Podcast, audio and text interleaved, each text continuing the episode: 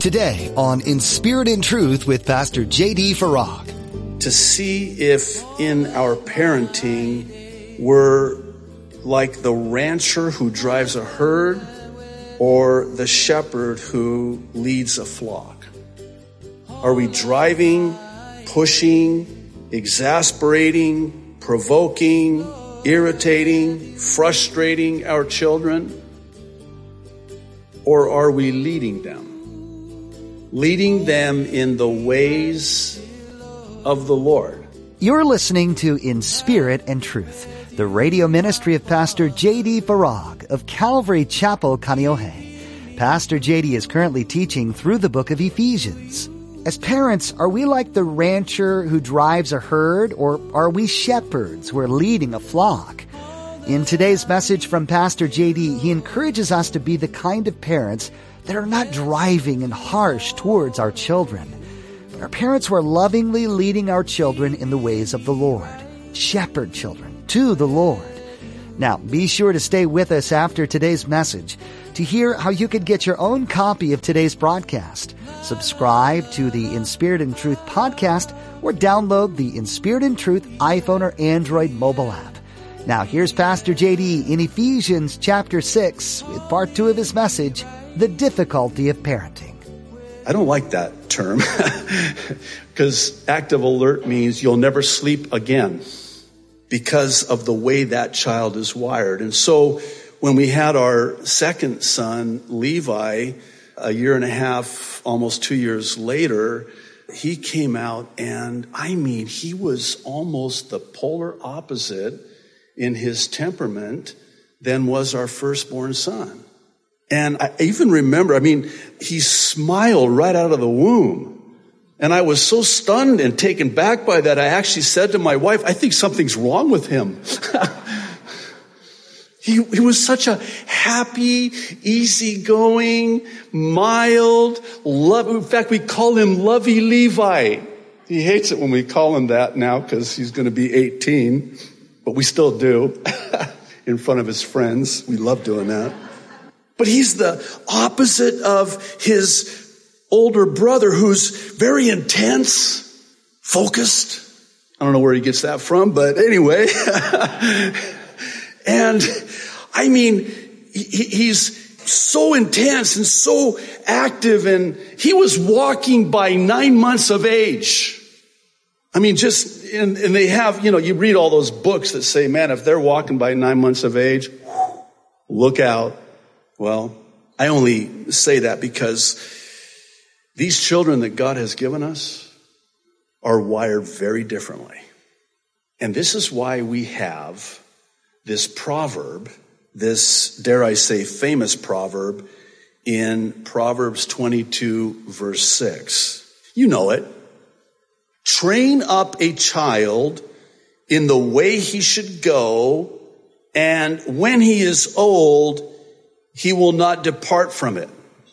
You know, it's unfortunate that this proverb has been, for the most part, misunderstood and has led to much debate amongst Bible teachers. I've heard this taught in many different ways and I've read all the books on this particular proverb, and there is this debate on two fronts.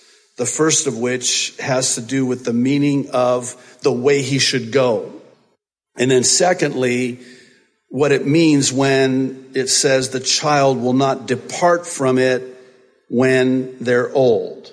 I would submit that the correct understanding of this proverb is that we are to train them in the admonition of the Lord according to their particular bent. What's really interesting about the original language is that it carries with it the idea of the midwife when a baby is born, they would clear the airway of that baby, that newborn. And so you, you take that and you transpose it to the understanding of this verse. And you can see it this way, that we're to create a way, train them up in the way that's conducive to their particular bent. And it's going to be different for this child than it is for that child.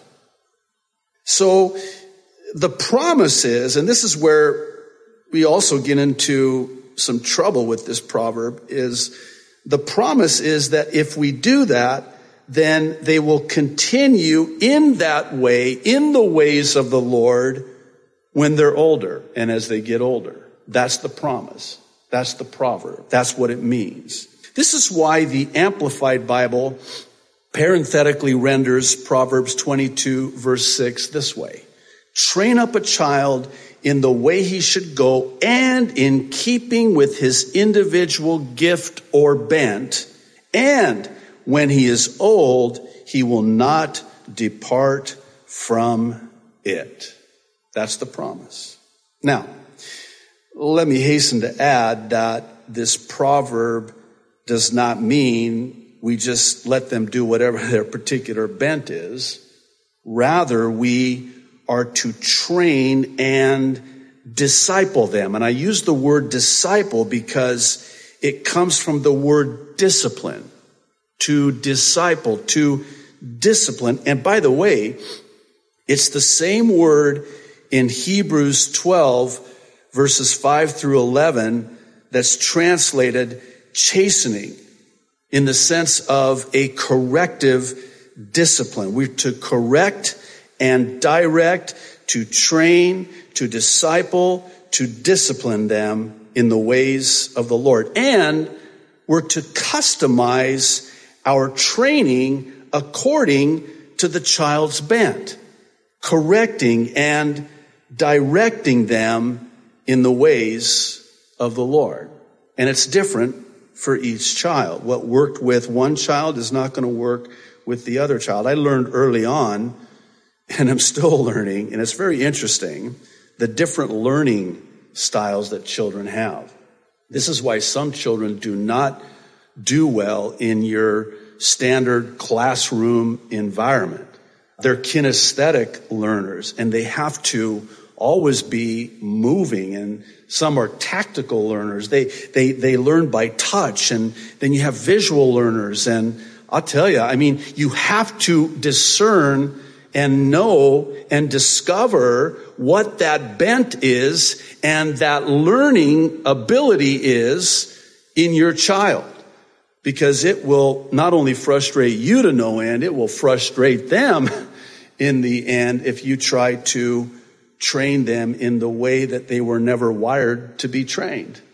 I remember when my, my firstborn son was very young, he was a cubbies in Awanas. We had an Awana charter in the first church that I planted and pastored on the mainland.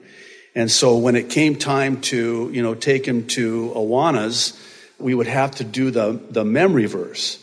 And we would practice, you know, throughout the week. And I would try to, you know, I, I'd say to him, okay, now sit down and let's memorize this verse.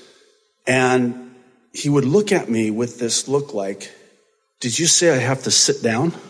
Yeah. Sit still so we can memorize this verse. All he could think about was, you mean I can't move? No. Sit there and let's memorize this verse. Do you know that he never memorized a verse that way? Do you want to know why? he never memorized a verse that way? Because he's not wired that way. So, thank God for those who have done and gone before us as parents in this regard and written books about this.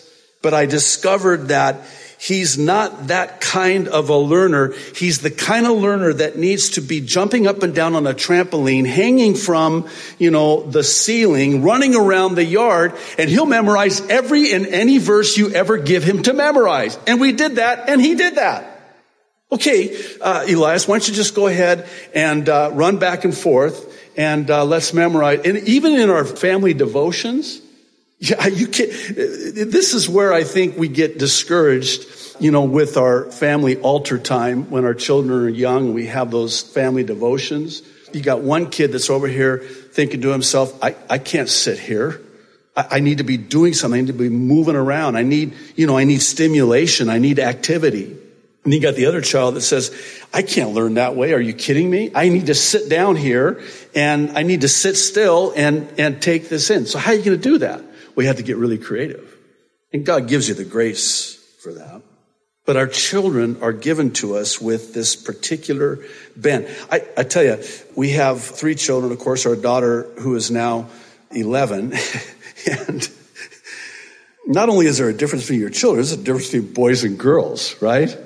So we're, we're learning. Pray for us because we had to throw out all of our notes on bringing up boys now that we have this daughter who is a completely different story.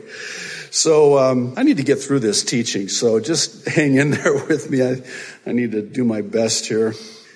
I think I'd be grossly remiss were I not to take the time to point something out here that's in the text, and it's this word instead. I want to draw your attention to this word instead.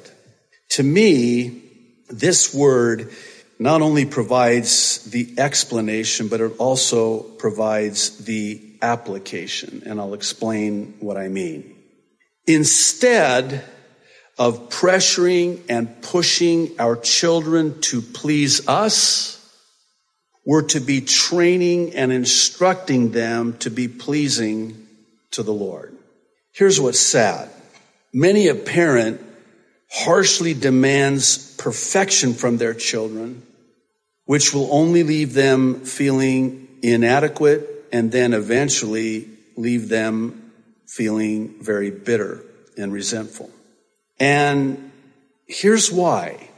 The child will see their acceptance solely based upon their performance. So in other words, they won't feel loved for who they are. Instead, they'll become discouraged because they're never good enough. And, and by the way, our children want to please us, right? So here we are demanding from them that they dance to the beat of our drums, so to speak. And we do err greatly because oftentimes it comes at the expense of what God desires, and that's that they be pleasing to the Lord. How many children will say of their parents, you know, I just could never, it was just never good enough. I come home with B's. Why don't you have A's? Come home with C's. Why don't you have B's? This is never good enough. And so here's this child who is wired. God made them to want to please. They, they need from us as parents affection, attention, and admiration and an affirmation. They, they need to be affirmed. And this is where positive reinforcement comes in more so than negative reinforcement.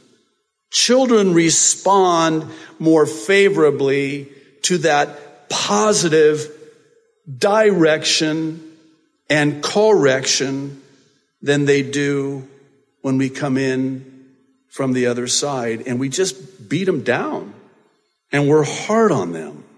And here again, we might have the best of intentions. We do the right thing, but we do it in the wrong way because we want to push our children to be high achievers, right? You'll forgive the bluntness with which I say this, but maybe we need to revisit our definition of success. Where are the goalposts for your children? I mean, do you want them to be successful in life, become, you know, have a high paying career, a prestigious title. Okay. Nothing wrong with that. But let me ask you a question. And it's a question that I've had to ask myself, especially with a son going off to college. What is my definition of success? Here's what the definition of success is. Are they walking with the Lord? Are they walking with the Lord? That's success. That's success. Well, yeah, but I, I had higher expectations. That they would become, you know, a doctor, a physician, a lawyer. I don't know why anybody want anybody, but anyway, I'm sorry. If you're a lawyer, we love you. God bless you. Hey, listen, I can say that because I, I'm a car dealer. Okay, you can laugh now. That's fine. I had somebody many years ago, this is on the mainland, long before I was in the ministry, uh, come up to me and say, How can you be a car dealer and a Christian at the same time? Yeah. So that's why I can say that about lawyers, okay? Maybe you have these expectations for what you want your children to become, but isn't it ultimately that they come to a saving knowledge of Jesus Christ? Is that not the definition of parenting success? At least as God defines it. I think we would do well to revisit and even examine ourselves to see if in our parenting we're like the rancher who drives a herd or the shepherd who leads a flock? Are we driving, pushing, exasperating, provoking, irritating, frustrating our children? Or are we leading them? Leading them in the ways of the Lord. Discovering and discerning their particular bent and then training them accordingly in the ways of the Lord. Now, right about now, you're looking at me going, okay, Pastor, this is all great and everything, but my kids are older now and that ship has sailed. Well, I realize that and I understand that and I respect that and I'm with you in that. Because in that sense, it is too late and they're already on their own and you've already kind of, you know, launched them and maybe there's a myriad of emotions that come as a result, like discouragement and hopelessness. And here's the biggie, guilt. and the feeling of guilt can set in because we buy into this notion that, man, I've totally blown it. Well, I want to encourage you because it's never too late. It's never too late. God is faithful and it's never too late for our children, no matter their age. Never, ever, ever, ever give up on them even if they're the quintessential prodigal who's as far away from you as they are from the Lord. Let me just share with you and I'll bring it in for a close just from my own life personally. When it comes to a wayward son or a wayward daughter, there is no match for the power of a praying parent. I know that might sound, I don't know, cliche, canned. Oh, there's power in prayer. No, no, no, no, no, no, no, no. I'm standing before you today as a parent who has prayed for my children, and I'm standing before you today bearing witness to the power of a praying parent. Prayer and fasting, that wayward son, that wayward daughter is no match for the power of a praying parent. One more thing. I'm not angry. I know you're, you're maybe, maybe Ephesians 6 4 should read, you know, pastors don't, you know, exasperate your congregation. if I've done that, forgive me. I don't know if it's possible to overstate this. And again, I'm just sharing from my own life, personally, my own experience as a father. First and foremost, by the way. And why I say that is because I'm a father first and a pastor second. I hope you understand that. Uh, I know I've shared this before. Maybe I need to share it again in the context of this teaching. But this church can find another pastor. My children cannot find another me. In concert with praying for our children, we have to be unconditionally loving our children. Again, I don't know if it's possible. In fact, it's not very possible to overstate this. But one of the things that I am learning is that I need to love my children no matter what. I don't know if you know this or not, but we get, you know, a lot of prayer requests from people all over the world from our online church. And I'll tell you, it's pretty heartbreaking because every so often there's a parent that is pleading with us to pray for them because their daughter, their son has just told them that they have a same sex attraction and are entering into that lifestyle or already in that lifestyle. How are you going to respond to that? How are you going to respond to that? No, seriously. I'm going to put a verse up on the screen, and I would really actually encourage you to write it down or even turn there in your Bibles. It's the second part of Romans chapter 2, verse 4. And this is a verse that God has used in my life in a powerful way in my parenting. The Apostle Paul says that it's the goodness of God that leads one to repentance. It's the kindness of God, the grace of God, the love of God that leads one to repentance. It's when there's that unconditional love where you say to your child, you know, I love you so much, more than anything. And we're going to get through this. I will never shut the door on you. I will never shut down on you. I will never abandon you. I will always be there for you. I will always love you. Doesn't mean that you loving them is not synonymous with accepting their sinful behavior. And I think that's where parents get tripped up. Certainly, there is such a thing as tough love, but I think that sometimes the emphasis is on the tough and not the love. You'll melt your child's heart with the love that you have in your heart for them. That's the way God wired them. Love them and pray for them. And that's how I want to close. And again, I know it sounds like a firm grasp of the obvious. But I want to say to you that if you will pray for your children fervently and love your children unconditionally, you'll see the goodness of the Lord and the grace of God in their lives. Community is so important to a growing relationship with Jesus. We weren't meant to walk this Christian life alone. God has blessed us with spiritual brothers and sisters, all imperfect people serving a perfect creator. We will find ourselves in times of trial as we deepen our faith and follow Jesus. So we need to have a community of believers to lean on.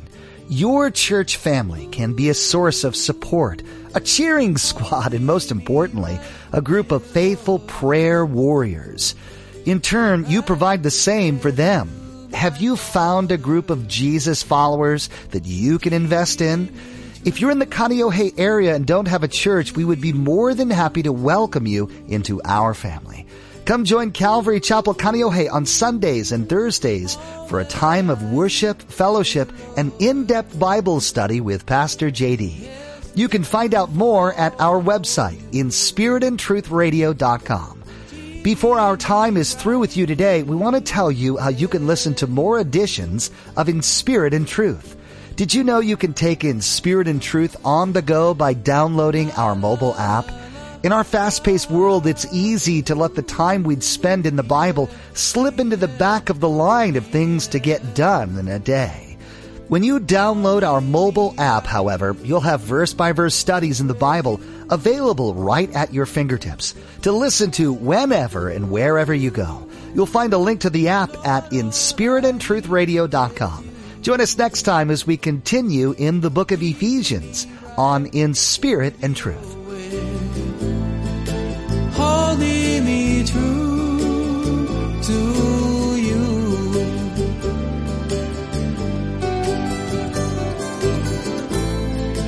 Love